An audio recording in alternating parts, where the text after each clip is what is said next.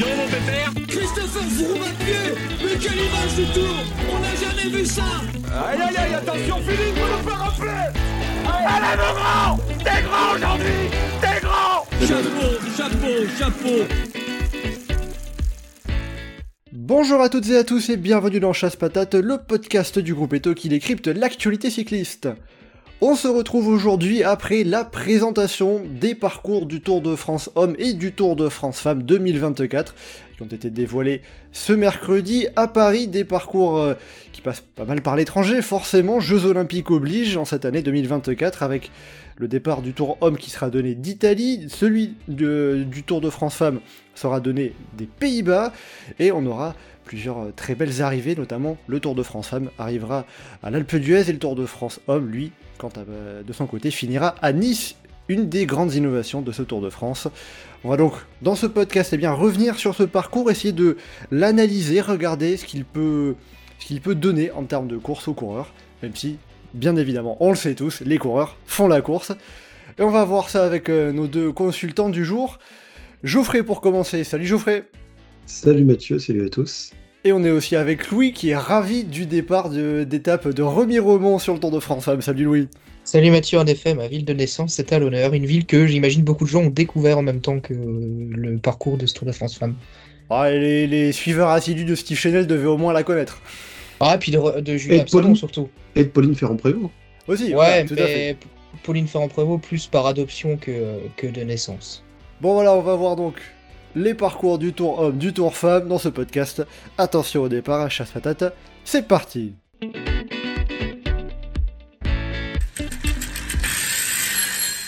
Déjà comme ça, euh, globalement, euh, on va commencer par le Tour de France homme.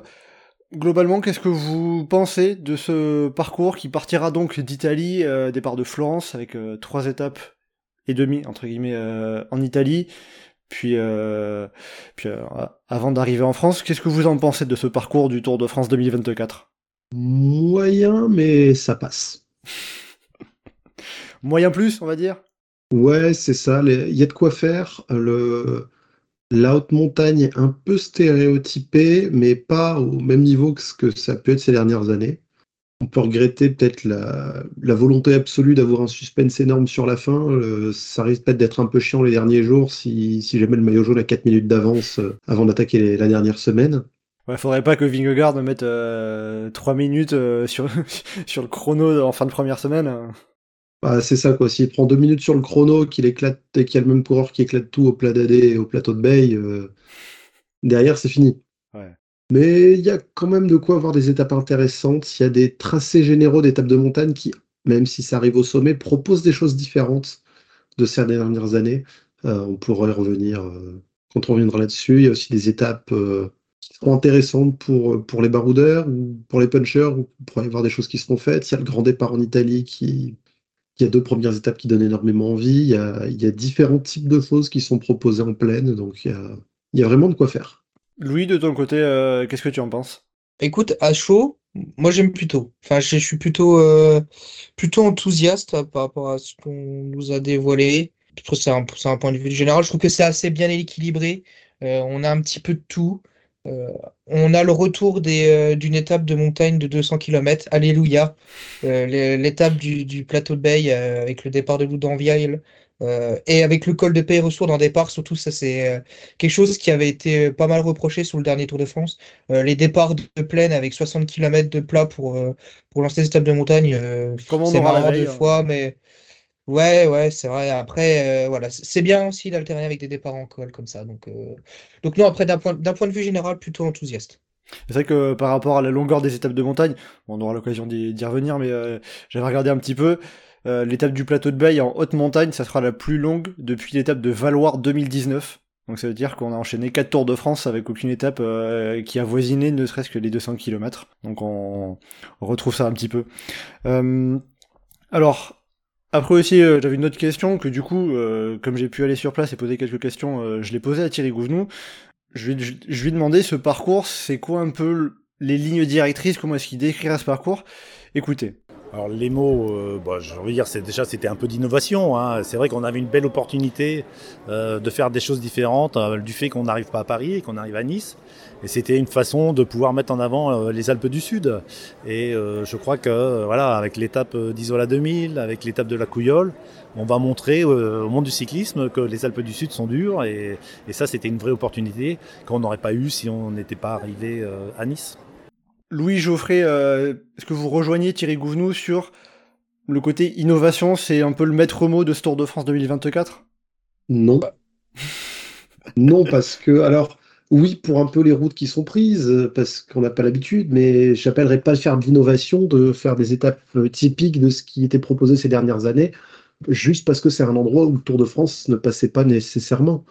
Il y a peut-être un peu d'innovation dans l'étape de la Couillole, parce qu'il n'y a pas vraiment de vallée et on commence à plat tout de suite, mais, mais qu'est-ce qu'on aurait aimé avoir une étape comme ça quand il y avait eu le Grand Départ à Nice en 2020 S'il y avait un truc comme ça d'entrée, ça aurait pu être bien. Là, euh, enfin, je vois une étape de montagne euh, où il y a euh, quatre cols. Le plus difficile, c'est le dernier. Arrivé en altitude. Le tout fait 130 km. Ouais, c'est pas spécialement d'innovation. Louis, de ton côté, est-ce que tu... un peu de l'avis de Geoffrey à dire que bon, l'innovation c'est un peu survendu ou quand même il y a de quoi euh, voir de l'innovation dans ce Tour de France? Après, c'est compliqué de faire de l'innovation hein, quand même. Enfin, je- il y a des choses qu'on n'était pas habitué. Je pense par exemple le fait d'aller toucher du 2000 mètres d'altitude dès la quatrième étape euh, au Galibier et, euh, et à Sestrières. Ça, pour le coup, le Galibier dès la quatrième étape, ça m'a beaucoup fait rire quand j'ai entendu Christian Prudhomme euh, dire jamais le Tour de France n'est allé aussitôt euh, aussi haut. Bon. Je, je pense que ça, c'est pour le coup, c'est vrai. C'est que c'est quelque chose Ah oui, de nouveau et, euh, Non, c'est sûr, mais d'ailleurs, Ah. ça mérite d'être vu. Mais euh, Après, c'est c'est plus facile quand tu commences d'Italie que si tu fais un Grand-Bretagne en Vendée ou euh, dans l'autre France. non, c'est sûr, mais c'était vraiment juste l'argument qui était tellement attendu par euh, tout ce qu'on entend de Christian Prudhomme. J'étais là, ah, c'est bon, la carte de bingo elle est cochée. Non, puis après, il y a quand même le- l'histoire des chemins blancs là, sous l'étape de Troyes, où, euh, de mémoire, moi, j'ai jamais vu ça sur le Tour de France. Euh, c'est quelque chose qui se développe dans le cyclisme moderne, on voit notamment avec le Paris-Tour. Et il y avait une étape également sur le Tour de France Femmes euh, il y a deux ans. Donc, euh, donc là, pour la première fois pour les hommes sur le Tour, ça reste une nouveauté. Innovation, c'est un terme quand même qui est, euh, où on extrapole un peu. Nouveauté, c'est, voilà, on peut pas, peut pas non plus le- le cacher. Bon, voilà, faut quand même, euh, quand même rappeler ça. Et puis aussi, euh, avec euh, l'étape des chemins blancs, euh, du coup, l'étape autour de Troyes, le dimanche 7 juillet, la 9 étape, qui emprunte justement deux secteurs qui avaient été utilisés sur, sur l'étape des chemins blancs de Bar-sur-Aube sur le Tour de France Femmes en 2022. Euh, donc c'est pas complètement dans l'inconnu. Puis aussi le fait de finir par un contre-la-montre, on pourrait y revenir, mais ça aussi, ça place un peu une innovation parce que il fallait remonter quand même à 1989 pour voir le Tour de France se terminer par un contre-la-montre. Euh, après, pour euh, terminer ce panorama d'ensemble de ce Tour de France, euh, quelle étape, si vous deviez en retirer une, allez, peut-être deux si je suis gentil, quelle étape vous plaît le plus? J'ai pas envie de dire trois parce qu'il faudrait vraiment étayer le déta- détailler tous les petits points de parcours un petit peu partout là-dessus, même si forcément on en est curieux. Ouais, Dis-toi que l'année dernière, je crois qu'on avait cité Belleville en Beaujolais comme étape numéro 1, limite. hein. Ouais, non, mais euh, je t'avoue, je suis pas loin de dire l'étape de Barcelonnette, donc euh, Étape de Barcelonnette, ouais, alors, euh, alors pour l'instant, on n'a pas énormément d'infos par rapport à ça, mais euh, ça, ça peut être une étape assez ouverte. Ouais. l'étape du plateau de Bay, pas du tout pour l'étape, mais comme Louis l'a dit, le, le départ en col dans Peyre-Sourde, euh, qui donne envie, entre de- un beau bazar qu'il peut y avoir dans le début d'étape et ensuite euh, ça va ressortir dans montée. On peut le dire cette fois. Et en vrai, je suis aussi curieux de, du Galibier, ouais, après, après quatre jours, qu'est-ce qui va se passer là-dedans? Parce que, enfin, il y en a plusieurs qui râlaient sur le fait que, bah, ouais, il y a de la montagne, mais on la galvaude un peu au début. euh. Ça monte pas fort, mais ça monte quand même pendant 50 bornes euh, vers Sestrières. Donc, ça va commencer à user les jambes. Euh, et l'enchaînement, enfin, ça va être quelque chose de très usant vers le Galibier. Et je suis curieux de voir ça euh, tôt dans la journée, ce que ça, ce que ça va mettre. Ça va être très fatigant. Alors après, euh, je note que t'as pas voulu parler de l'étape de 3, mais tu as cité quand même trois étapes. Bah, il n'y a pas une étape coup de cœur là directement Ouais, dessus. en fait. Euh, Et, pour certaines étapes de plaine, on n'a pas encore tous les détails. Il faut attendre les, différents arrêtés préfectoraux qui seront pris dans les, dans les prochains mois pour, pour pouvoir répondre parfaitement. Mais je pense que ça reste quand même l'étape de Barcelonnette qui me, qui me tente le plus pour le moment. Louis, de ton côté, euh, qu'est-ce que tu retiendrais si tu as à choisir une, une étape en particulier? D'un point de vue euh, viticole, le, contre-la-montre me semble pas trop mal. Je pense qu'il y aura des bonnes côtes à descendre. Mais euh, Il y aura au moins une côte à descendre sur le parcours. Ouais, non, mais plus sérieusement, euh, je suis quand même content de retrouver le, la cime de la Bonnette sur la 19e étape là, qui arrive à Isola 2000. Alors, le, le problème de cette étape, c'est qu'elle est placée avant l'étape de la Couillole et en, en l'avant-dernier jour. Et après, il y aura le contre-la-montre de Monaco 10. Donc, peut-être qu'au niveau du spectacle, on pourrait être déçu de cette étape mais je suis hypé de, retrouver euh, les 2800 mètres d'altitude de la cime de la Bonnette avant l'arrivée à Isola 2000. Qui pourrait être, ça pourrait être une belle étape, mais ça va dépendre de, du scénario de course euh, et, de la situation au classement général. Peut-être que ça va être méga fermé, qu'on va s'ennuyer à mourir, mais euh, je sais pas, la cime de la Bonnette, c'est un lieu que j'ai. Bah, perso, je, suis le vélo depuis 2010, donc la cime de la Bonnette au Tour de France, je ne l'ai encore jamais vu, donc c'est hypé par Mais c'est purement perso, quoi pour ceux qui l'ont vu, c'est un peu surfait. Hein. Parce que le, dernier passage, c'était 2008, euh, avec l'arrivée à Josie. Alors là, pour le coup, on passait par, par l'autre versant, et c'était euh, John Lee Augustine qui était passé en tête au sommet, le sud-africain de la Barlow World. Et, qui est tombé après, il y a son vélo qui a, descendu. Euh. en vrai, cette étape-là, ça aurait tellement été bien si on arrivait à Oron plutôt qu'à Isola 2000.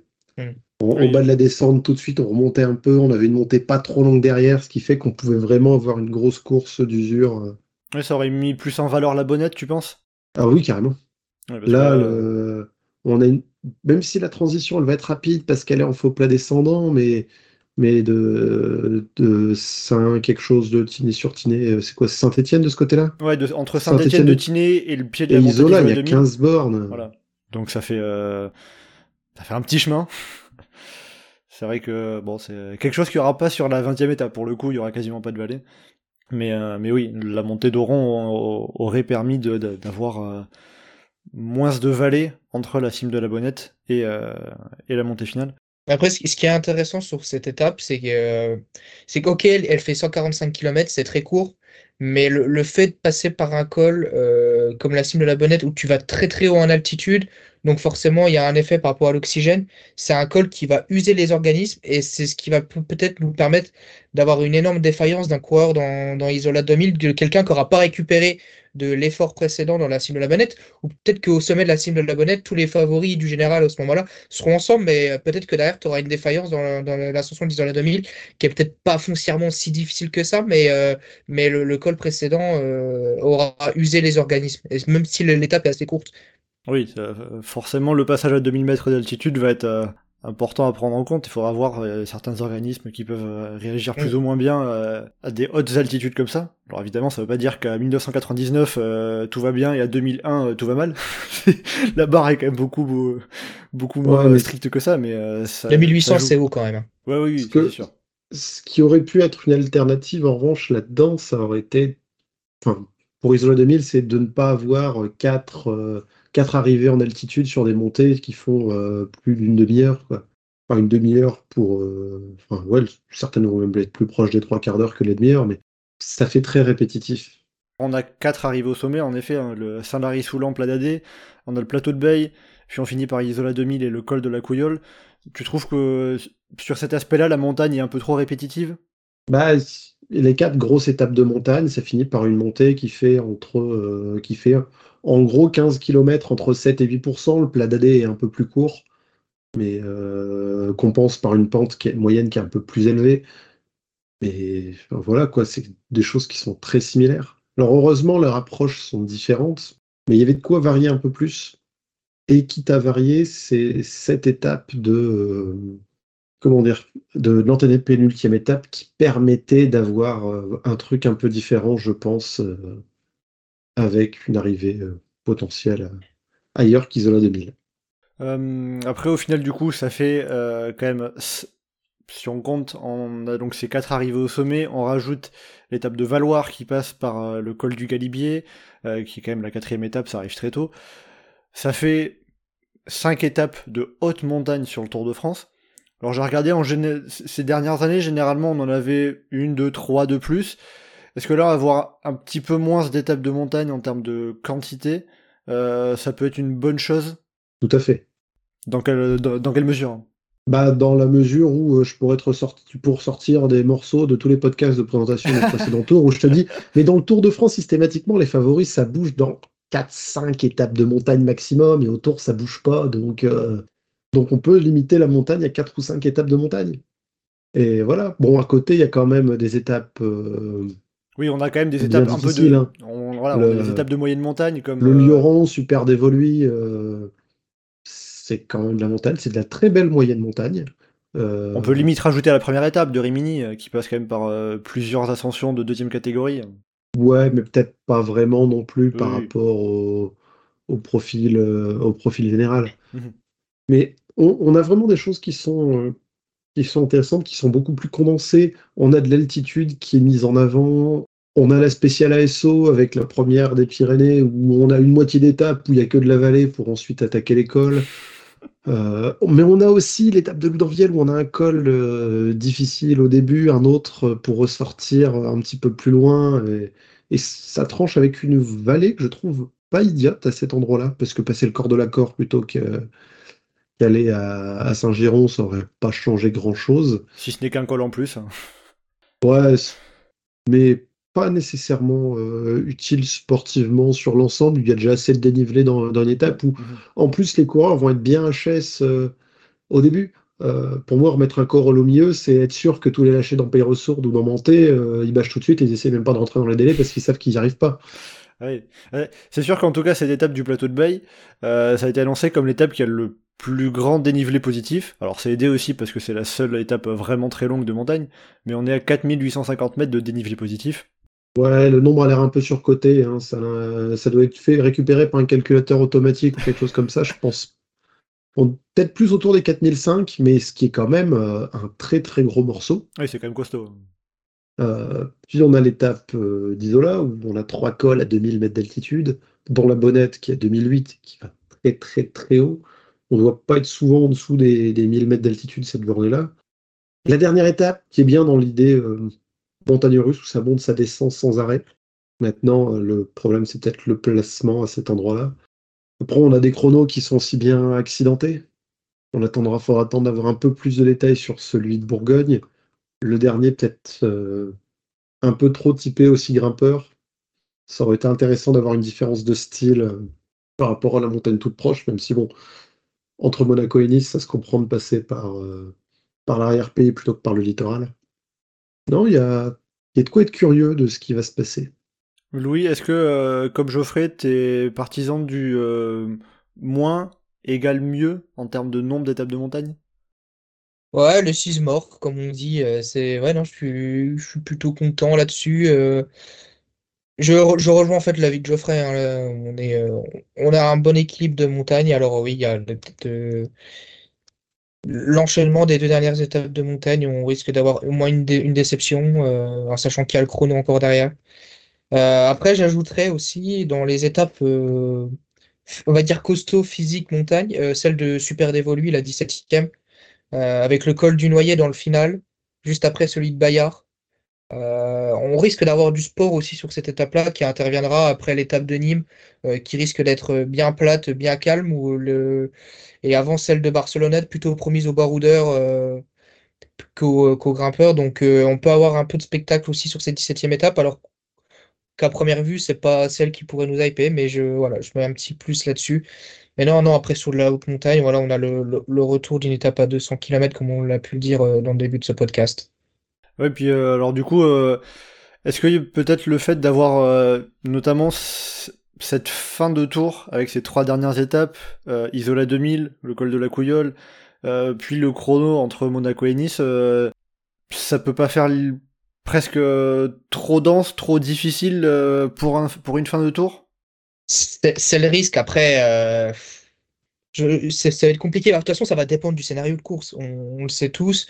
Euh, si les favoris, enfin, si les premiers sont trop rapprochés au général, ils n'oseront pas forcément s'attaquer par peur de tout perdre. S'il y en a un qui a une minute, une minute trente, il va pouvoir tenter une offensive pour retourner la course. C'est compliqué à dire. Après, euh, ça, voilà, ça va dépendre de, ce qui se sera passé avant. Mais comme il n'y aura pas eu tant de montagnes que ça, on peut se dire bah, que le, final peut être en faire artifice. C'est l'avantage d'en avoir mis moins avant euh, ou en tout cas plutôt par rapport au placement du Galibier sur la quatrième étape, c'est que tu as, un peu plus de, temps et, euh, pour affiner ta stratégie et, euh, derrière tout, envoyer sur les trois derniers jours. Mais c'est ça qui est intéressant. C'est que dès le premier jour, Rimini, tu as, quand même une étape difficile. Le Galibier en quatrième étape, avec une étape très très costaud, et tu as le final où tu es, obligé de répondre présent sur les trois dernières étapes. Si tu pas là sur les trois dernières étapes, bah, tu vas tout perdre. Quoi. Geoffrey, euh, qu'est-ce que tu en penses par rapport à ce, cette fin de tour euh, et le, regard qu'on peut y porter par rapport à l'ensemble du parcours? Bon, la fin de tour, elle n'est pas spécialement à, comparer avec l'ensemble du parcours, elle est plus dans la volonté absolue de, de la paire Prudhomme-Gouvenou qui veut un final épique si jamais c'est hyper serré. Et clairement, là, ce final, il est ultra dépendant de ça. Mais il y a de quoi déjà faire la différence avant si le favori a 4 minutes d'avance, euh, enfin si le maillot jaune pardon a 4 minutes d'avance avant la dernière semaine, bah ouais, on aura des steps qui seront sympas, euh, la bataille finale pour le maillot à poids, tout ça. Sinon, effectivement, ça peut être, euh, un très gros match. Mais on a ce, potentiel de, situation tuée à n'importe quel moment avant la fin aussi, ce qui est double tranchant quand on joue sur le suspense. Parce que si c'est très serré entre deux coureurs et qu'il y en a un qui se prend un tir dans la bonnette et après, vers Isola, bon, bah, l'étape de Couillol, euh, elle a l'air euh, aussi sympa qu'elle soit, euh, elle servira juste au baroudeur. Ou si c'est à ce moment-là vers la Couillol, puisque ça avait encore tenu avant, bah, le, chrono derrière, il sert pas spécialement à grand-chose. Et si c'est très serré, on ne peut pas non plus mettre de côté la crainte que les coureurs se regardent parce qu'ils se disent qu'ils sont plus forts que l'autre sur le dernier chrono et que, et que tout va se jouer là et qu'il y en a un qui va se prendre une craquante face à l'autre, euh, ce qui est arrivé dans des chronos difficiles euh, de dernières semaines, plusieurs fois ces dernières années. tout à fait. Hein. Primo Roglic en sait quelque chose. Ben, même Pogacar, hein, qui ne s'attendait pas à perdre autant de temps sur euh, Jonas Vingegaard l'année dernière. Ah oui, c'est sûr. Par rapport, à, par rapport à tout ça aussi, parmi les réactions que j'ai pu récupérer sur place au Palais des Congrès à Paris, j'ai notamment Vincent Lavenu qui disait ceci. Les deux dernières étapes des Alpes du Sud vont être euh, déterminantes pour le classement, donc euh, tout risque de se jouer dans le final.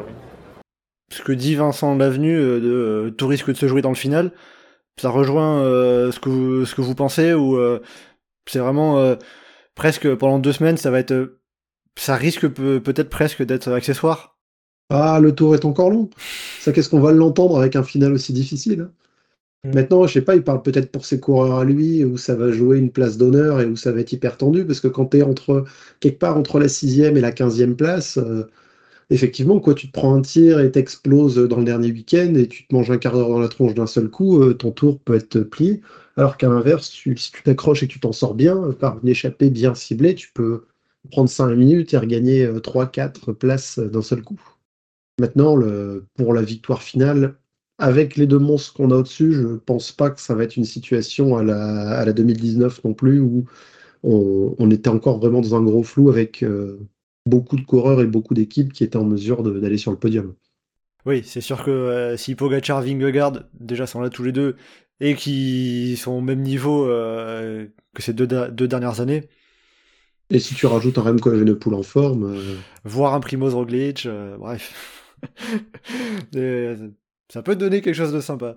Euh, Louis, par rapport à ça aussi, euh, qu'est-ce qui peut se passer justement avant ces, euh, ces, deux, trois dernières étapes de ce Tour de France Avec notamment l'étape de Valoir, le chrono du côté de Dijon, les deux étapes dans les Pyrénées?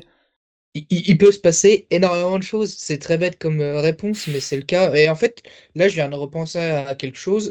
ce final de Tour de France me rappelle un peu celui du Tour de France 2011, euh, où on finissait par euh, l'arrivée au Galibier, le lendemain l'arrivée à l'Alpe d'Huez, et le lendemain un chrono euh, décisif où, où Cadel Evans a, repris le maillot jaune à, Schleck. ce, final de Tour de France 2011 me rappelle celui de là qu'on vient de nous dévoiler. Alors, je ne sais pas, il n'y aura, pas, aura pas un Vauclair qui va porter le maillot jaune pendant 10 jours, je ne dis pas ça. Mais je me dis que ça peut peut-être ouvrir la porte à, d'autres concurrents, à, des mecs qui sont pas forcément aussi forts que les deux, trois euh, grands favoris, mais qui pourraient se retrouver par la force des choses dans la bagarre parce qu'ils n'ont jamais été distancé assez tôt dans la course ou parce que la course n'aura pas été tuée avant, comme ça a été le cas cette année avec Vingegaard qui écrase tout le monde au bout de 15 jours de course et avec un, une, fin de tour, euh, une fin de tour assez chiante. Là, je me dis qu'il y aura peut-être des, des, écarts un peu plus serrés avant le dernier week-end. Après, voilà, c'est la course qui va décider. Euh, on, sur sur euh, trois semaines de course, on peut perdre le Tour de France sur chaque étape. Donc, c'est compliqué de prévoir à l'avance, mais, mais, en tout cas, dans, dans cette typologie de parcours, je trouve qu'on. Je, prenais l'exemple de 2011, mais ça se trouve, on peut comparer avec d'autres parcours. C'est le premier exemple qui m'est venu en tête, mais, euh, mais ça laisse peut-être des ouvertures qu'il n'y avait pas forcément euh, cette année où le tour a été bouclé euh, en 15 jours.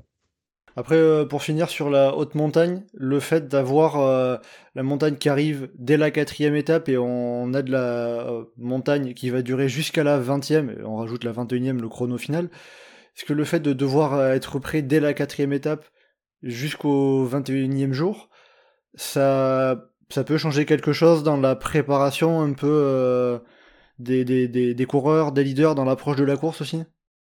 Ils devront même être prêts un petit peu avant, parce qu'il ne faudra pas se faire surprendre dans la, montée de San Luca euh, autour de Bologne, où un, puncher peut vraiment faire mal euh, là-dedans. Maintenant, sur la préparation, après, pour les grands favoris du classement général, ceux qui sont pas bien à valoir, enfin l'étape de valoir va surtout permettre de mettre de côté un bon paquet de coureurs, ce qui va changer la, gestion du placement après, parce qu'un coureur qui est pas bien pourra perdre un quart d'heure et le tour euh, sur cette étape-là je pense pas que les favoris euh, vont déjà être en train de se flinguer dans tous les sens et que qu'il y aura de grosses surprises là-dessus dans, l'étape de Valoir.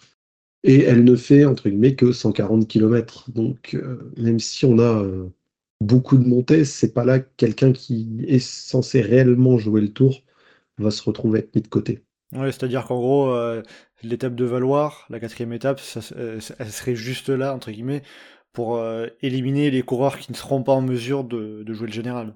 Ça, elle donnera une information là-dessus, et en ça, elle est primordiale, parce que ça va changer radicalement la gestion du tour pour beaucoup d'équipes. Certaines équipes pouvaient être dans une situation en se disant on a un coureur peut-être qui va aller viser top 10, peut-être qui va aller viser top 15, et il, il se sera mangé une demi-heure euh, dans la tronche vers Valoir parce qu'il sera dans le groupe Eto parce qu'il n'était pas bien bon, bah, cette équipe-là, elle visera plus le général et ça fait partie des équipes qui pourront mettre des mecs devant dans l'échappée. Et en ça, ça va changer la physionomie de beaucoup d'étapes qui vont suivre ensuite. Et je pense notamment aux étapes de plaine où on pourrait voir beaucoup plus d'équipes à l'avant. Parce que beaucoup ne seront plus en mode protection du leader, parce que peut-être qu'on ne sait jamais, il va faire top 15 ou il va faire top 10 et, et on prend aucun risque euh, par rapport à ça. Et je pense aussi à ce placement dans l'étape des, des, chemins de ville, là, des, des routes euh, mm. de gravier autour de Troyes, où on aura probablement moins de tension que dans les étapes des pavés qu'on a dans le nord ces, cette dernière, ces, ces 10-15 dernières années, où il y avait énormément de tension parce que tout le monde défendait encore sa position. Ce qui sera plus nécessairement le cas là ici. Oui, il y aura déjà eu des écarts de créa avant, forcément avec les. C'est ça. en tout cas, faut espérer parce que si on a encore 20 coureurs qui sont dans la même seconde, sachant qu'on aura Mais en vrai, si, si tu as 20 coureurs dans la même seconde à valoir, enfin déjà ils ne seront pas parce qu'il y a le contrôle à montre à temps, mais on va dire, si tu as 20 coureurs qui se tiennent en 2 à 3 minutes, dans l'autre, tu auras forcément des coureurs que tu n'attendais pas et il y aura un bon paquet de coureurs qui auraient dû y être et qui n'y seront pas. Et donc, par rapport à ça, ça influera sur le reste de la course et ça influera sur qu'est-ce qui va se passer dans l'étape de 3, sur qu'est-ce que va donner l'étape du, du Lioran et qui sera échappé euh, ce jour-là et, qui va essayer de, prendre des risques euh, quand on va revenir dans, les Pyrénées et de quelles équipes vont se battre à tout prix pour être placées à l'avant du peloton? Parce que s'il y a beaucoup de coureurs qui ont perdu du temps, euh, des étapes potentiellement à bordure dans la redescente vers les Pyrénées, tout le monde ne va pas nécessairement être aussi vigilant. Donc, il pourrait y avoir une impression de détente en tête du peloton et une équipe qui veut faire mal aurait plus de facilité à surprendre dans ces conditions-là. Alors après, euh, la question que je vous ai posée, à savoir, euh, euh, est-ce que le fait de devoir être prêt dès le départ, dès les premières étapes, jusqu'aux toutes dernières, ça peut, peut mener à une préparation un petit peu différente? Je vais poser cette question peut-être un petit peu naïvement à Vincent Lavenu. Euh, je vous laisse écouter ce qu'il m'a répondu. Ouais, vous savez, les pics de forme, euh, calculer d'être euh, en forme au début ou à la fin, euh, moi je pense que les coureurs à ce niveau-là sont capables de tenir trois semaines. Euh, voilà, il y a de, de grandes expertises qui sont amenées par, nos entraîneurs, par nos directeurs sportifs pour aborder le Tour de France. Donc voilà, je pense que c'est pas un problème de savoir si euh, il y a des étapes de montagne au début qui sont difficiles. Ce qui est certain, c'est qu'on sait que ça se joue toujours quand même dans la dernière semaine. Donc euh, le coureur doit arriver prêt parce qu'il peut pas se permettre de perdre du temps euh, dès le départ. Mais euh, c'est quand même un, un sport euh, de, de longue haleine et il faut rester jusque dans le final. Donc on travaillera pour ça. Justement, Louis, euh, est-ce que tu rejoins Vincent Lavenu sur le fait que pour des coureurs qui visent le classement général, euh, c'est pas un problème de devoir être à quasiment au même niveau tout le long des trois semaines? Alors, je, suis- je suis d'accord avec ce qu'a dit Vincent Lavenu, à condition de pas trop en faire en première partie de saison. Euh, moi, d'un avis personnel, c'est le reproche que j'avais fait à Pogacar, par exemple, la, saison dernière. Enfin, du coup, cette saison, là, par rapport à sa deuxième place sur le Tour, c'est dans la comparaison avec Vingegaard, euh, c'est d'en avoir trop fait en première partie de saison. Là, peut-être qu'il faudra arriver avec plus de fraîcheur, alors avec toujours des, des, des, des blocs de saison euh, particuliers, que ce soit les, les classiques ou genre tout ce qui est Paris-Nice, Tour de Pays Basque, mais que ça soit euh, organisé peut-être de façon euh, que ça soit mi- mieux réparti et euh, pour arriver avec plus de fraîcheur sur le tour. Mais ceci dit, il y aura, il faudra quand même se faire le, le bloc de prépa assez classique par le Tour de Suisse ou par le Dauphiné, euh, mais peut-être moins en faire mentalement et physiquement sur la première partie de saison. Voilà, c'est ouais, c'est pour faire court. Ah non, mais, euh, Après, ce qui pourra jouer aussi sur la préparation et la mise en forme, c'est parmi les favoris du classement général ou ceux qui peuvent être amenés à y être, et je dis favoris dans le sens le plus large, hein, soit victoire, soit place d'honneur, lesquels vont aussi avoir un intérêt pour les Jeux Olympiques. Mm. Un Pogacar peut très bien euh, avoir en tête le, le titre olympique parce que la Slovénie, c'est pas le pays qui ramène le plus de médailles au JO. Et qu'il y a le plus de coureurs à emmener au JO non plus. Bon, ils sont pas à plaindre quand même, hein. ils ont des coureurs qui leur ont ramené un bon paquet de points, ils sont pas dégueulasses. oui, là, oui, ils sont- non, bien sûr, non, mais ils ont quatre places, les quatre places. Ah oui, euh, oui, dans ce sens-là, oui, effectivement. Euh, ah non, mais ça, c'est pour le coup, euh, la- c'est plus les coureurs qui font la sélection que le sectionneur euh, dans le pays comme la Slovénie. C'est plutôt ça, ouais. Même si ces, ces dernières années, quand même, contingent slovène, il a quand même quelques noms qui sont pas si mauvais que ça. Il y a de quoi faire. Mais bon, ça Mais, mais voilà, un Pogacar qui, qui aime aussi les classiques, euh, bah, s'il vise les, comment dire, s'il vise les, les JO, peut-être qu'il sera sur le tour euh, en chasseur d'étape et en préparation, et qui viendrait juste pour foutre le bordel ponctuellement, en ayant à moitié carte blanche, euh, tout en aidant un autre coureur qui prendrait le leadership dans l'équipe, et courir un peu comme un Wout van Aert court euh, chez Jumbo, toute proportion gardée sur leur capacité à gérer trois semaines et, et le classement général, bien sûr, mais ça me surprendrait pas qu'ils fassent ce choix-là. Ça me surprendrait pas non plus qu'ils se réorientent complètement course par étape pour aller récupérer le maillot jaune non plus. hein. Tu y crois vraiment en la, possi- en la possibilité d'un Tadej Pogacar euh, qui se dit bon bah euh, j'ai envie d'être champion olympique, le Tour de France vient juste pour les étapes? À la possibilité, à la possibilité que UAE accepte ce scénario-là sans broncher, j'y crois pas du tout. À la possibilité d'un Pogacar de dire je fais ce que je veux et j'ai envie de m'amuser et j'ai envie d'être champion olympique, bah ça me surprendrait pas non plus. C'est pas sur ça que je miserais le plus, mais euh, Après euh, s'il fait du Pogacar, il peut très bien se dire oh bon euh, moi je suis là, je vais attaquer tout le temps et je vais attaquer jusqu'au JO hein, donc j'essaie de gagner le Tour et les JO à la fois.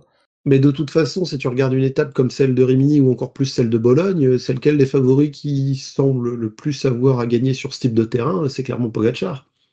Ouais, ça peut être euh, ça, ça peut être des étapes qui lui qui lui conviennent euh, plutôt pas trop mal en effet. Surtout que s'il veut passer la... aussi s'il veut passer le tour en étant plus tranquille, là une chose qui va lui changer, c'est que si à un moment il y a une échappée qui prend du terrain, et dans une étape comme Valois, on ne peut pas mettre de côté l'hypothèse d'une échappée qui termine avec 10 minutes d'avance et un baroudeur qui prend le maillot jaune pendant, euh, pendant une bonne partie de, de la course, bah, il, il sera plus maillot blanc, la Pogacar. Donc euh, pour la première année, pour la première fois sur le tour, il n'aura pas nécessairement à scoltiner le podium protocolaire tous les jours. C'est vrai, ça peut être un avantage. Et ça peut être euh, quelque chose qui va être différent pour lui dans sa manière de gérer les trois semaines. Bon, après, il faudra voir évidemment si Pogachar euh, sera au départ de ce Tour de France. hein, pour l'instant, c'est euh, un peu trop tôt pour savoir les programmes des différents coureurs, des différents leaders, s'ils seront présents au départ du Tour de France. Bon, en tout cas, on peut supposer euh, qu'on peut avoir de nouveau un, euh, Vingegaard et Pogachar au départ. Rien de sûr, évidemment. D'autant plus qu'on a en effet les- les- la course en ligne des JO qui sera une semaine après l'arrivée de ce, de ce Tour de France. Ah oui, là, pour le coup, si on a ni Vingegaard ni Pogacar au début, euh, Ah bah ça peut être beaucoup plus ouvert. Ça pourrait changer pas mal de choses. C'est- peut-être le scénario improbable de la saison. Euh, pour finir sur la montagne, un petit mot sur euh, les étapes de moyenne montagne. Alors vous avez évoqué notamment euh, les, étapes du Lioran, de Super Dévoluy. Quel rôle elles peuvent jouer dans la lutte pour le classement général? Alors, pour le classement général, je sais, je sais, je suis pas sûr qu'elles joueront un rôle. Euh, mais j'avais dit, elle est peut-être celle de Super Dévoluy et encore. Euh, moi, pour moi, en tout cas, j'y vois des, des opportunités pour les, les baroudeurs, des grimpeurs qui seront euh, trop longs au classement général pour gagner des victoires d'étape. Donc, euh, voilà, ces étapes-là, pour moi, leur correspondent bien. Euh, Je, je ne vois pas, a priori, de... En tout cas, le Lioran, je ne vois pas d'écart au classement général. Super Dévoluy, je, je suis pas sûr, mais, euh, mais ça va dépendre quand même de. On va dire qu'on n'est pas à l'abri d'une mauvaise défaillance, ça c'est vrai, mais j'y crois pas trop. Donc, euh, Il peut pas y avoir un Beaucoup. petit- une petite tentative, euh, notamment sur Super Dévoluy, avec le final qui fait un peu tremplin, avec le col du noyer assez difficile, puis la petite euh, montée vers Super Dévoluy qui est un, un peu moins pentue. celle de Super Dévoluy s'y prête. Honn- Honnêtement, euh, voilà, le- l'enchaînement des, des dernières difficultés de, ce- de cette étape-là peut permettre de lancer une bagarre, mais, euh, mais je n'y crois pas trop. J'y crois pas trop. Euh, de toute façon, ça va dépendre du scénario de course euh, et du classement général au matin de l'étape, comme on le dit euh, très, très bien. Mais, mais non, j'y- je n'y crois pas trop et surtout qu'il y aura le, gros week-end qui va arriver ensuite pour conclure le Tour de France. Donc, bon, personnellement, pas pour Super Dévoluy, pas pour le Lioran. Après, voilà, ça, ça sera des opportunités pour les, les baroudeurs. Geoffrey, est-ce que tu penses que toi aussi les étapes de moyenne montagne seraient plutôt destinées aux baroudeurs qu'aux leaders du général? Le Lioran, pour moi, c'est clairement pour les baroudeurs. Si ça influe sur le classement général, c'est que malheureusement, il y en a un qui s'est fait la clavicule dans la descente du col de Pertus. Euh, L'étape de Super Dévoluy, j'y vois un peu plus des coureurs essayer de se tester un peu. Le noyer a un peu de pente qui peut permettre d'y aller et, et d'y aller un peu de cher. C'est pas ça qui va renverser le classement général, mais il y a de quoi faire dans le final où il peut se passer des choses. Même si, quitte à avoir euh, des coureurs du classement général qui, qui foutent le bordel et qui attaquent dans tous les sens comme des débiles, comme euh, on commence à en prendre l'habitude depuis quelques années, euh, en vrai, l'étape de Barcelonnette, euh, s'il n'y a pas d'échappée au bout d'une heure et demie, je serais pas surpris de voir un mec comme Pogacar en mettre une au bout d'un moment dans un petit col euh, au tiers de l'étape. Ah, il y a moyen que ça le démange un peu, ouais. Il y a moyen, surtout qu'il y aura quelques, quelques petits reliefs euh, sur, sur ce parcours. Donc ça pourrait donner euh, que- quelque chose de, de plutôt intéressant. Surtout que les étapes ensuite du week-end sont a priori plus, beaucoup plus à l'avantage de Vingegaard. Je vous propose à présent euh, de passer sur euh, l'autre point important par rapport à la lutte pour le classement général, c'est les contre-la-montre. Déjà, on a un, un point qui est important, ou, ou pas, vous allez me dire si c'est plus, plus anecdotique que- que- plus anecdotique qu'autre chose, c'est le fait de finir par un contre-la-montre. On aura, on finit pas par une étape pour sprinter, on finira cette fois par un contre-la-montre entre Monaco et Nice. Un chrono qui sera quand même assez difficile, avec l'école de la Turbie et d'Aise. Euh, c'est la première fois depuis 1989 que le Tour de France se finira par un contre-la-montre. Euh, bon, on espère qu'on n'aura pas un scénario aussi cruel côté français. Euh, J'avais justement posé la question à Thierry Gouvenou par rapport à ce choix de placer un contre-la-montre le dernier jour. Écoutez ce qu'il nous a répondu. Oui, alors c'est clair qu'en ayant l'occasion de remettre un contre-la-montre euh, le dernier jour, c'est l'espoir d'a- d'avoir un final euh, voilà, euh, au, au couteau. Après, euh, voilà, c'est long, hein, trois semaines de course, le Tour de France, euh, ça se joue pas souvent en quelques secondes, mais on espère que voilà, ce contre-la-montre entre Monaco et Nice sera déterminant. Alors justement, Louis Geoffrey, euh, est-ce que vous pensez que ce chrono final entre Monaco et Nice, de par son placement, son parcours, il peut vraiment être déterminant pour la course? Le, le- le général peut euh, basculer, se jouer vraiment tout, tout ici? Oui. Enfin, c'est ou c'est c'est une possibilité en tout cas. ça va dépendre du, de ce qu'on aura vu avant. euh, et mine de rien, il restera forcément dans la tête des coureurs. Euh, on, on sait que certains sont euh, plus spécialistes du contre-la-montre que d'autres. Après, c'est quand même un profil euh, particulier, euh, très typé montagne. Et au final, est-ce que on pourrait pas se dire, euh, ah bah de toute façon, c'est un contre-la-montre pour, euh, pour costaud, pour grimpeur, ça va jouer à celui qui est le plus fort et pas à celui qui est le plus spécialiste du contre-la-montre.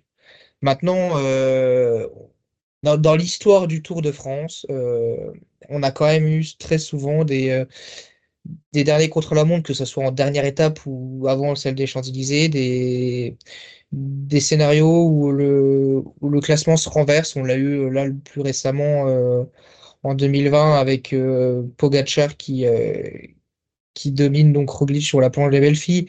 On nous a ressorti le- l'exemple typique de 89, même si c'était pas sur un chrono montagneux, mais c'est un exemple qui reste dans, dans les mémoires de, de tous ceux qui l'ont vécu. Ça, ça pourra jouer maintenant, euh, ça dépendra de tout ce qu'on a eu avant, et ce- mine de rien, est-ce que ça va pas rester dans la tête des coureurs? Mais je serais curieux d'avoir l'avis de Geoffrey, qui semblait plutôt être euh, opposé au mien. Bah, euh, vraiment opposé parce que tu as commencé par un oui et petit à petit tu as avancé vers un non. Moi, j'ai j'ai peut-être avoir un raisonnement qui va être dans l'autre sens. Parce que le, en, premier temps, est-ce que ça va être primordial sur la course? Bah, pour les coureurs, oui, forcément, mais est-ce que ça va chambouler la course? Je ne pense pas. Ce qui illustre bien ça, c'est euh, les images que KSO a montrées, là où on a vu les étapes de 5-6 Tours de France différents, et c'est étalé sur 75 ans, ce qui montre bien à quel point c'est pas quelque chose qui arrive le plus souvent que le chrono, euh, qu'il soit le dernier jour ou à la veille de l'arrivée, change quelque chose, hein, parce que qu'on a un contre-la-montre le vendredi ou le samedi avant euh, deux étapes de sprinter et l'arrivée sur les Champs-Élysées, euh, sportivement pour le classement général, c'est la même chose que si on a un chrono le dernier jour. Maintenant, euh, voilà, ce qui pourra gérer, c'est est-ce qu'il y a moins de 30 secondes entre les deux premiers et, avec un coureur présumé meilleur rouleur que l'autre en, en deuxième position? Parce que bon, s'il y a 30 secondes d'écart et que c'est le meilleur rouleur qui est devant, c'est pas gênant pour lui. Maintenant, quelque chose qui pourra euh, jouer aussi, c'est la descente, parce que même si la course est potentiellement jouée, à quel point les coureurs vont prendre le risque dans, dans la, la descente euh, finale vers Nice? Après la descente, euh, c'est la descente du Col d'Est qu'on a traditionnellement vers, euh, sur, sur la dernière étape de Paris-Nice, non? C'est ça. C'est les descentes habituelles. Enfin, habituelles, sachant qu'on, selon comment on passe le col d'Aise, on a deux descentes potentielles. Mhm. Les deux sont pas très dangereuses, mais les deux ont quand même des virages qui peuvent être un peu piégeux. Là, Non, ils vont les descendre sur C'est des surtout sur une euh, route différents. assez large quand même. Ouais, mais où t'as plein de terre-pleins qui sont dans tous les sens, euh, en plein milieu, t'as des vrai. virages qui sont un peu, qui peuvent être un peu plus particuliers, et surtout, enfin, ils vont les faire a priori sur des vélos de chrono qui ont, qui ont pas la même maniabilité que les vélos que les coureurs embarquent euh, sur la première étape de Paris-Nice, avec une tension particulière qui pourra, qui pourra être présente. Il y a peu de chances qu'un coureur parte à la faute et que ce soit dramatique, mais juste cette petite possibilité pourrait trotter dans la tête de, de quelques-uns. Et c'est ce truc-là qui pourra, qui pourrait euh, jouer. La descente n'est pas suffisamment longue pour qu'il y ait des écarts monumentaux qui s'y fassent, mais un coureur qui est très tendu et, et qui, descend très mal ou qui part à la faute pourrait avoir du mal à se relancer. Pourquoi tu penses à Primoz Roglic? Non, je... Petite boutade. Petite balle perdue, mais bon, hein, Primoz Roglic, euh, maintenant ça va mieux. Ça va mieux. Ouais, et puis peut-être qu'en vélo de chrono, ça se passe très bien. Enfin, Voilà. mais on sait qu'il a déjà lâché un Paris-Nice comme ça dans une descente dans la RPI niçois, quoi. Mais ça n'arrivait pas à Nice, donc peut-être que là, ça sera Ah, bon. bah. Mais en vrai, je ciblais aucun coureur parce que euh, la possibilité de tout perdre, enfin, qu'il y ait une réelle probabilité de Ça tout perdre sur le qui. Tour de France à 10 minutes de la fin du tour, c'est un truc qu'aucun coureur de cette génération ni des précédentes n'a vécu. Après, même, on a vu sur le chrono euh, final de 2021, Vingegaard, euh, dans la dernière descente, il a deux doigts de Ah, il se... un peu. il est à deux doigts de se manger le mur parce qu'il voulait tellement gagner l'étape. Après ce virage, il se dit, oula, euh, peut-être éviter de chuter, moi je vais laisser la victoire. Bah, là, de toute façon, ils vont pas nécessairement être dans le même cas parce qu'il y a la descente qui est abordée et ensuite il y a une longue portion euh, de plat euh, avec l'aller-retour sur la promenade des Anglais. Il sera toujours en moyen, en mesure de réfléchir à est-ce qu'il veut gagner l'étape ou pas. Et euh, vu les montées qu'il y a avant, et si on parle de Vingegaard sur un contre-la-montre sur le tour avec une montée avant une portion finale un peu différente, il aurait de quoi être confiant peut-être sur le résultat de l'étape avant même d'aborder la descente. Oui, non, non, mais c'était pour dire que le fait de parfois peut-être être un peu la limite, ça n'arrive pas qu'à Primoz Glitch, ça peut arriver à beaucoup de coureurs sur un, sur, sur un contre-la-montre avec les vélos particuliers qui sont moins maniables. Forcément, dans une descente, ça peut jouer, ça peut jouer évidemment. après, par rapport à l'ensemble des chronos sur, de, de ce Tour de France, on en a deux donc. On a aussi le chrono de la septième étape, euh, ce qui fera au total 59 euh, km, je crois, euh, de contre-la-montre sur ce Tour de France. Ça fait un, bon dosage pour vous? Pas pour deux étapes comme ça. Alors, j'ai Louis qui me dit du, du oui, c'est ça? Moi, moi, du ouais, je... du mouais, moi et Geoffrey. Ouais, qui... bon, allez, du coup, je laisserai, je laisserai Geoffrey. Donc c'est, c'est du mouais pour vous deux, là, j'ai l'impression. Ah, moi, c'est un non, clair. D'accord. Avec deux étapes, non, ça, ça me va pas du tout. Ça, ça aurait était un bon kilométrage total si, on avait un chrono inaugural d'une dizaine de kilomètres et le deuxième qui était plus long. Si tu me dis 50, entre 55 et 60 bornes de, chrono sur un Tour de France, euh, j'adorerais tellement que ce soit sur une seule étape. Typiquement ce qui avait été proposé en 2014 où il y avait un seul chrono, mais euh, voilà quoi. Ton chrono d'une heure d'effort tout seul. Euh. et là, bah forcément, ça aurait nécessité des étapes différentes. Et là, il y toujours la volonté d'avoir l'étape de montagne à la veille de l'arrivée. Là, ils n'allaient pas s'en priver et avoir une étape, avoir un chrono ensuite de, de 45 bornes dans l'arrière-pays niçois, ça, ça aurait complètement euh, bloqué les étapes précédentes. Mais... C'est-à-dire que ça aurait valu d'avoir le, le, le, chrono de, entre Nuit-Saint-Georges et Gevrey-Chambertin qui soit un, un peu plus long, peut-être? Là, c'est difficile à réadapter parce que si, tu bouges un truc dans ce tour, t'es obligé de tout régler dans tous les sens. Mhm. En vrai, euh, ils, auraient fait une, les, comment dire, la promenade des Anglais en mode Champs-Élysées où euh, c'est bon, on fait des allers-retours euh, sur le boulevard pendant 2h30. Ça m'aurait pas dérangé.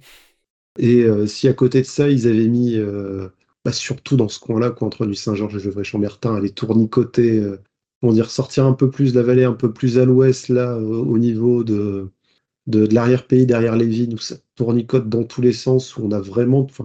Il y avait de quoi faire un, vrai chrono très difficile euh, où en, 45-50 km, ces coureurs faisaient vraiment plus d'une heure. Mais bon, je préfère avoir un chrono de 60 bornes que deux chronos de 30 bornes. Ok. Mais après, c'est une question de goût. Hein, pas, ça reste un choix personnel. Louis, du coup, toi, tu étais sur un ouais, pas, pas, pas bien convaincu, j'ai l'impression? Non, en fait, c'est juste que j'avais pas d'avis vraiment tranché et euh, pour le coup, Geoffrey m'a plutôt convaincu.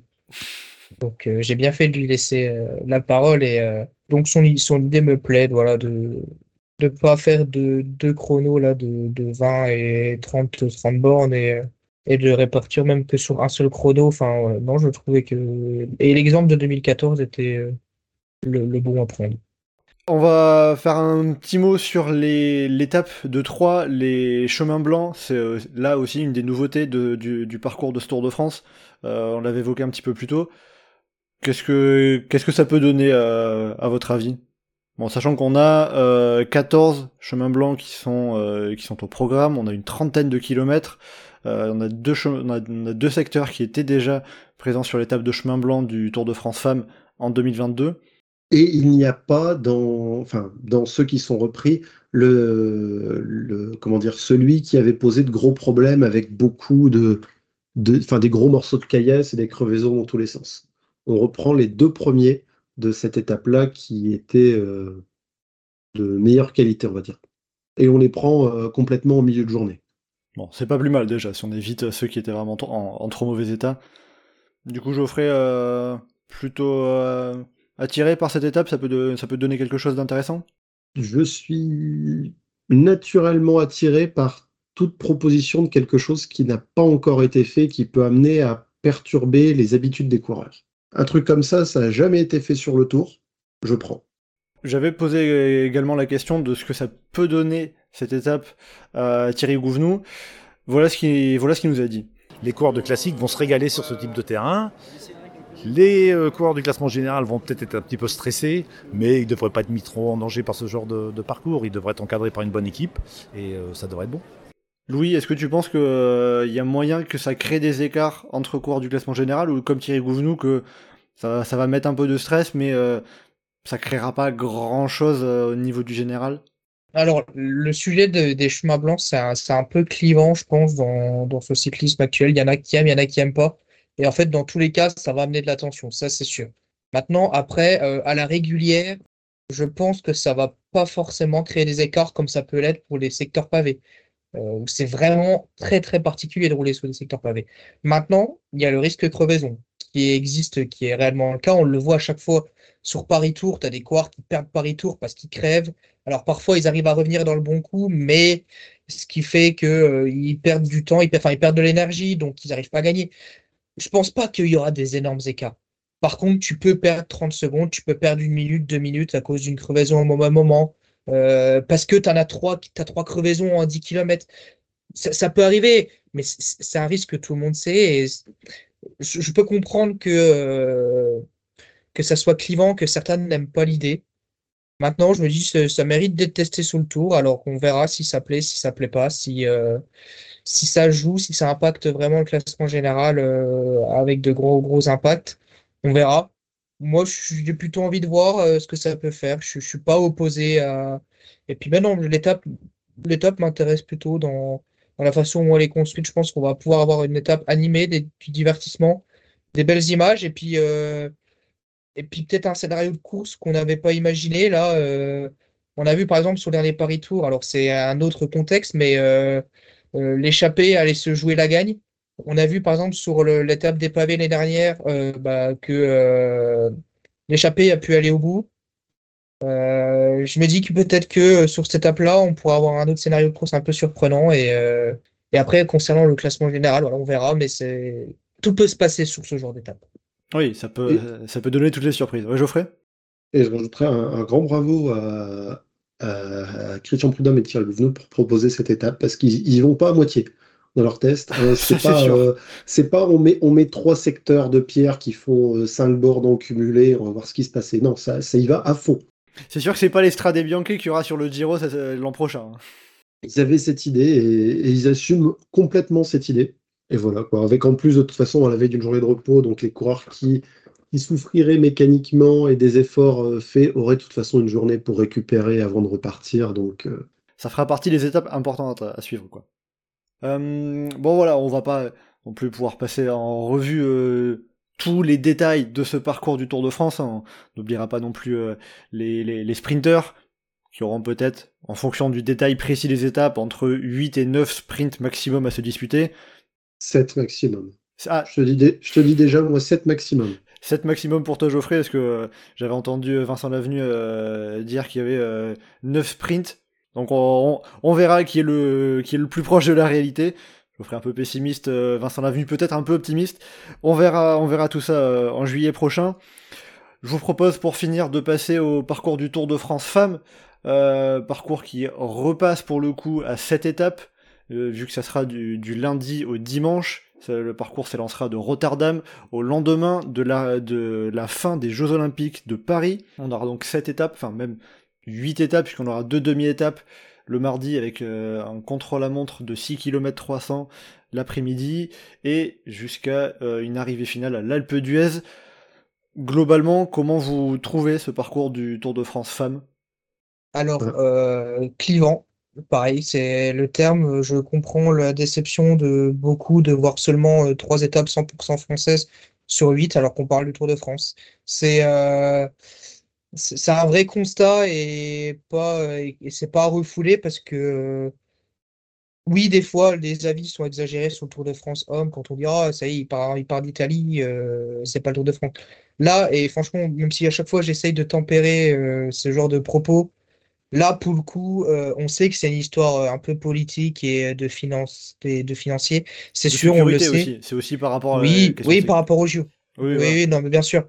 Maintenant, c'est vrai, on peut être déçu parce que voilà, on sait que c'est le Tour de France et quand euh, les 70% de la course sont allés dans un autre pays que la France, bah voilà, c'est c'est pas c'est pas forcément euh, le plus adapté. Maintenant, si on se consacre uniquement sur l'aspect sportif, moi je moi j'y retrouve mon compte parce que on, on a tout.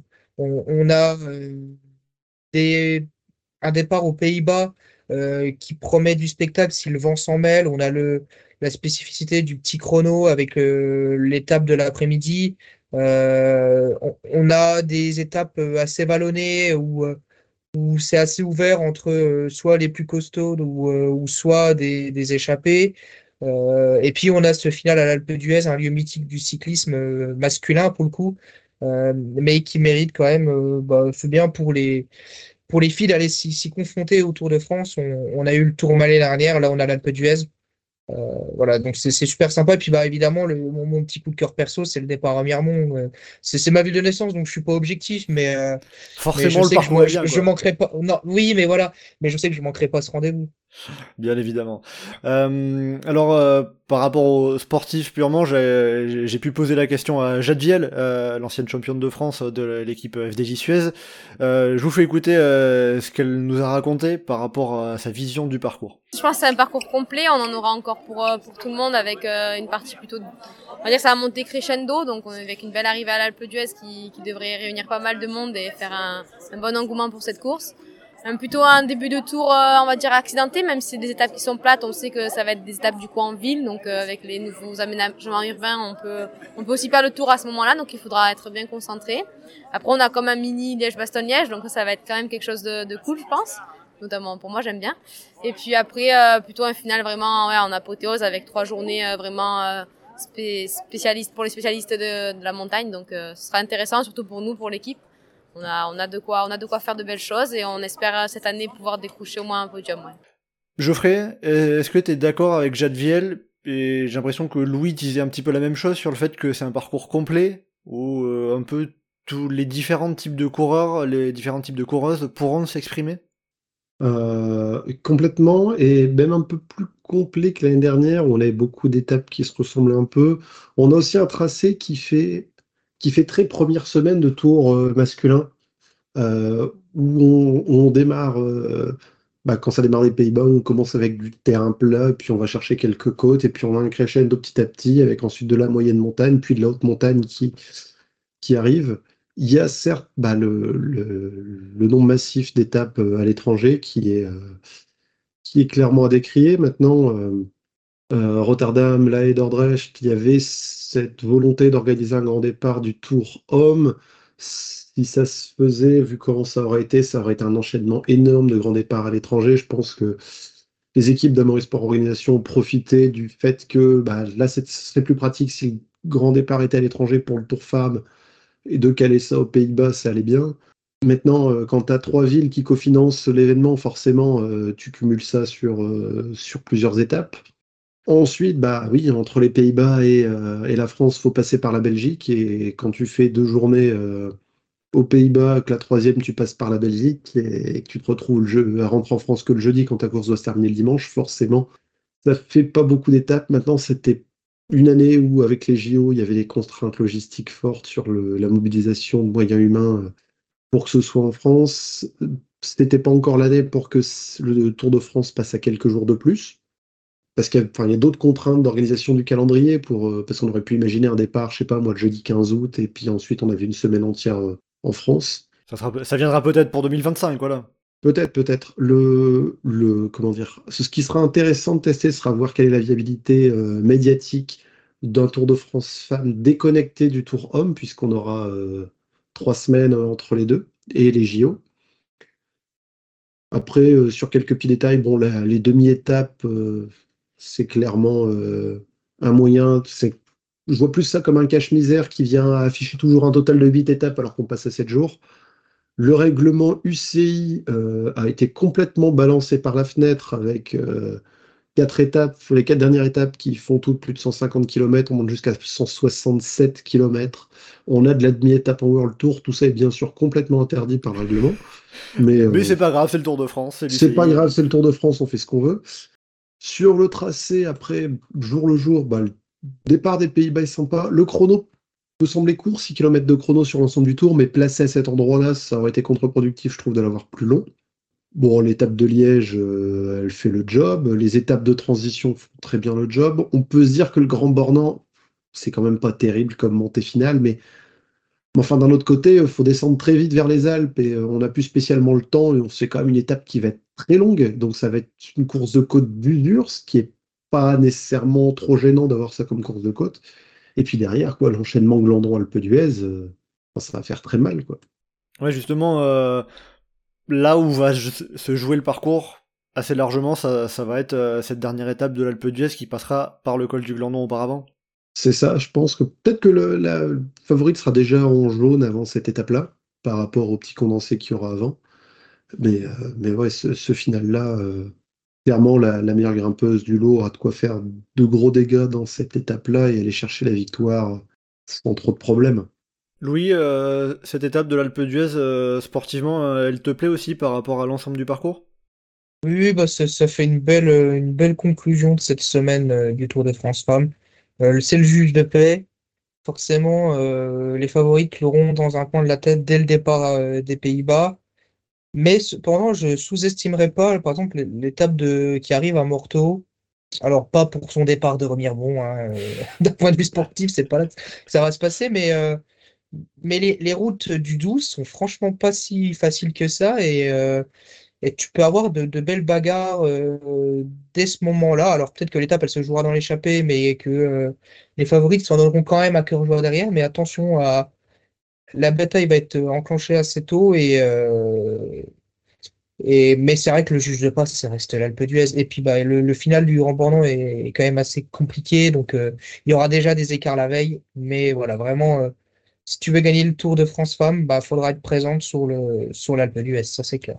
Et puis aussi, euh, justement, par rapport à cette étape de, de l'Alpe d'Huez, arrivée à l'Alpe d'Huez, alors, il y avait déjà eu le tour cycliste féminin en 1992 et 1993 qui, est, qui, qui avait fini à l'Alpe d'Huez. C'était le concurrent euh, du Tour de France femme d'ASO de l'époque. Bref, c'était un peu compliqué, mais il y a déjà eu, il faut remonter, faut remonter quand même à 30 ans en arrière. Et justement, Jadviel, que j'avais pu interroger euh, après la présentation du parcours, ça, ça, lui plaît beaucoup d'arriver à l'Alpe d'Huez. Écoutez.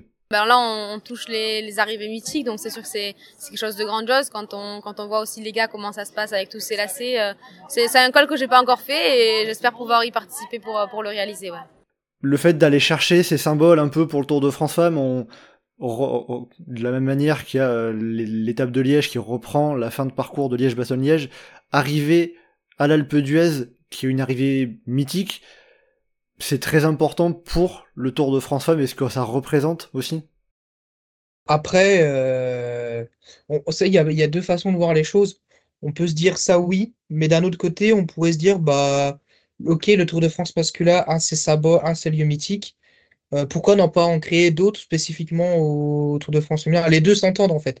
Par exemple, l'exemple de, Liège, de, l'arrivée à Liège, euh, on pourrait se dire peut-être que dans le coin, il y a d'autres petites côtes aussi sympa que la Redoute, que la Roche au Faucon, et pourquoi on va pas aller les chercher? J'en sais rien, je connais pas assez bien le, le territoire euh, belge pour, euh, pour le dire, mais et pareil dans les Alpes, il y a peut-être d'autres ascensions qui pourraient devenir mythiques pour le, le, cyclisme féminin, plutôt que de reprendre ce qui était fait pour l'exemple.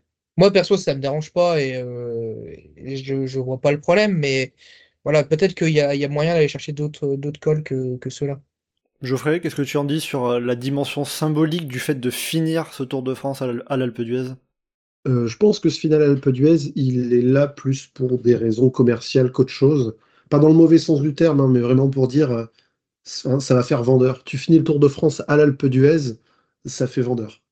Avant que l'annonce soit faite de Nice, quand on avait juste le, qu'on savait juste que le Tour de France 2024 ne se terminerait pas à Paris, on a proposé euh, sur, le, sur notre forum plusieurs parcours alternatifs, plusieurs lieux d'arrivée alternatifs. C'est un des premiers que j'ai proposé, moi, de mettre une arrivée finale à l'Alpe d'Huez pour avoir un, lieu final qui, bah, qui claque, quoi. Parce que tu dis que tu finis le Tour de France à l'Alpe d'Huez. Euh, ouais, c'est pas rien, c'est un symbole qui est connu. Rien, que, rien que ça, ça envoie. Et, euh, et parce que le, le comment dire, l'Alpe d'Huez, c'est un symbole du Tour de France, c'est un symbole de, ça, et donc ça, c'est beaucoup plus parlant même que, la planche des filles, que le Tour Malais ou le Galibier ou, autre. L'Alpe d'Huez est vraiment énormément associé au Tour de France dans, l'inconscient collectif. Pour l'étape de Liège, en revanche, là, je, enfin, je suis pas spécialement gêné par l'arrivée à Liège, mais quand j'ai vu je commençais à voir la carte euh, qui s'affichait petit à petit, j'étais content de voir le, la redoute fort. Je me dis, tiens, ça, prend des côtes, ça va chercher des trucs. L'ordre n'est pas nécessairement euh, le même que sur euh, Liège. Et sans avoir quoi que ce soit de particulier contre cette côte-là, euh, j'ai mon réflexe, ça a été de me dire Oh non, ils prennent la roche au faucon. quand ça y arrivait. Et, et j'espérais vraiment que ça propose quelque chose de différent euh, pour, pour arriver vers Liège. Bon. Peut-être pour plus tard. Peut-être pour plus tard, mais en soi, l'étape est pas dégueu. Le, départ en circuit euh, qui reprend la boucle globalement finale de l'Amstel féminine avec comment dire Bemlerberg, Koberg, Gemmelberg, ça va chercher de, des trucs où ça pourrait être très intéressant dans le début d'étape. Ils auraient peut-être pu densifier un petit peu plus le centre, mais enfin bon, quand on voit la longueur des quatre dernières étapes, je comprends qu'il n'est pas fait. En soi, euh, ce parcours-là est quand même euh, bien plaisant. Forcément, la dernière étape euh, va catalyser toutes les attentions, mais tu peux mettre ce que tu veux avant. tu finis ton Tour de France à l'Alpe d'Huez, forcément, ça va. Tout le monde va, être intéressé par cette étape-là en particulier. Mais donc, il ne faut pas résumer forcément ce Tour de France femme que à l'Alpe d'Huez insiste bien sur le fait qu'il euh, y a de nombreuses belles étapes euh, au parcours intéressant qu'il y aura à avant. En tout cas, ça devrait donner à, nouveau euh, une belle course. En tout cas, donc, Surtout qu'en plus, étape de l'Alpe d'Huez, côté masculin, on a tellement eu d'étapes de montagne où tu commences par, par 70 bornes de plat avant d'attaquer l'école. là, enfin, c'est pas le versant le plus difficile du tamier, le marais, c'est pas le col le plus difficile, mais. Tu pars pas sur du plat. Ouais, voilà, on part pas du tout sur du plat. C'est à noter. Ouais. Et en sachant que sur le cyclisme féminin, le, peloton explose très rapidement euh, dans, les, dans les difficultés, je trouve. Donc au final, tu auras quand même une sélection tout de suite, quoi. même si c'est pas le, versant le plus dur. Quand je vois les étapes qu'il y a, j'espère tellement qu'ils diffuseront plus d'étapes en intégralité. Autant le, celle du jeudi, du vendredi, ça peut se comprendre que ce soit pas le cas, mais si on voit pas le départ en circuit autour de Valkenburg, euh, c'est presque un crime contre le cyclisme, tellement ça peut être un beau bordel magnifique sur ces routes-là.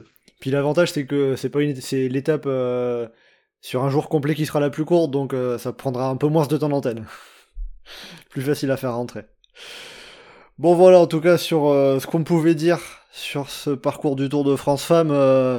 voilà, on aurait encore plein de choses à dire et bien évidemment, il y a plein de détails qui seront faits encore plus que nous, euh, qu'on a qu'une heure entre guillemets. Vous avez plein de détails, plein de débats très intéressants et des recherches pour essayer de compléter le parcours un petit peu par rapport aux informations qu'on a sur le forum du groupe Eto. On vous mettra le lien bien évidemment. Si vous, le souhaitez, n'hésitez pas à venir euh, échanger, partager, donner votre avis.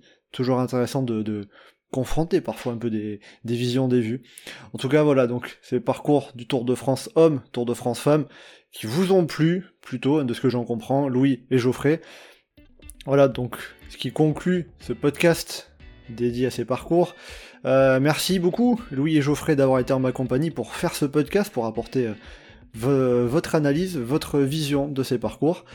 Euh, pour le prochain podcast Chasse Patate qui sera le dernier de l'année, oui, bien oui, on arrive sur la fin de l'année, hein, la saison sur route est terminée. On se retrouvera d'ici une dizaine de jours, à peu près, hein, vers début novembre, pour faire, à l'occasion de ce dernier podcast de l'année, ben, le, bilan un peu de la saison. On fera ça en associant avec les votes qu'on fait traditionnellement à chaque mois de novembre sur le forum, pour désigner comme ça tranquillement le meilleur coureur, les meilleurs coureurs, les meilleurs sprinters, meilleurs grimpeurs, hommes et femmes de la saison prendra le temps de revenir sur tout ça tranquillement, dans la bonne humeur bien évidemment. Et donc, comme d'habitude, en attendant le prochain podcast, vous pouvez nous retrouver sur le site et le forum du groupe Eto, legroupeeto.fr, ainsi que sur les différents réseaux sociaux, Twitter, Facebook et Instagram. N'hésitez pas à commenter, liker et partager ce podcast. Merci beaucoup et à bientôt dans la chasse patate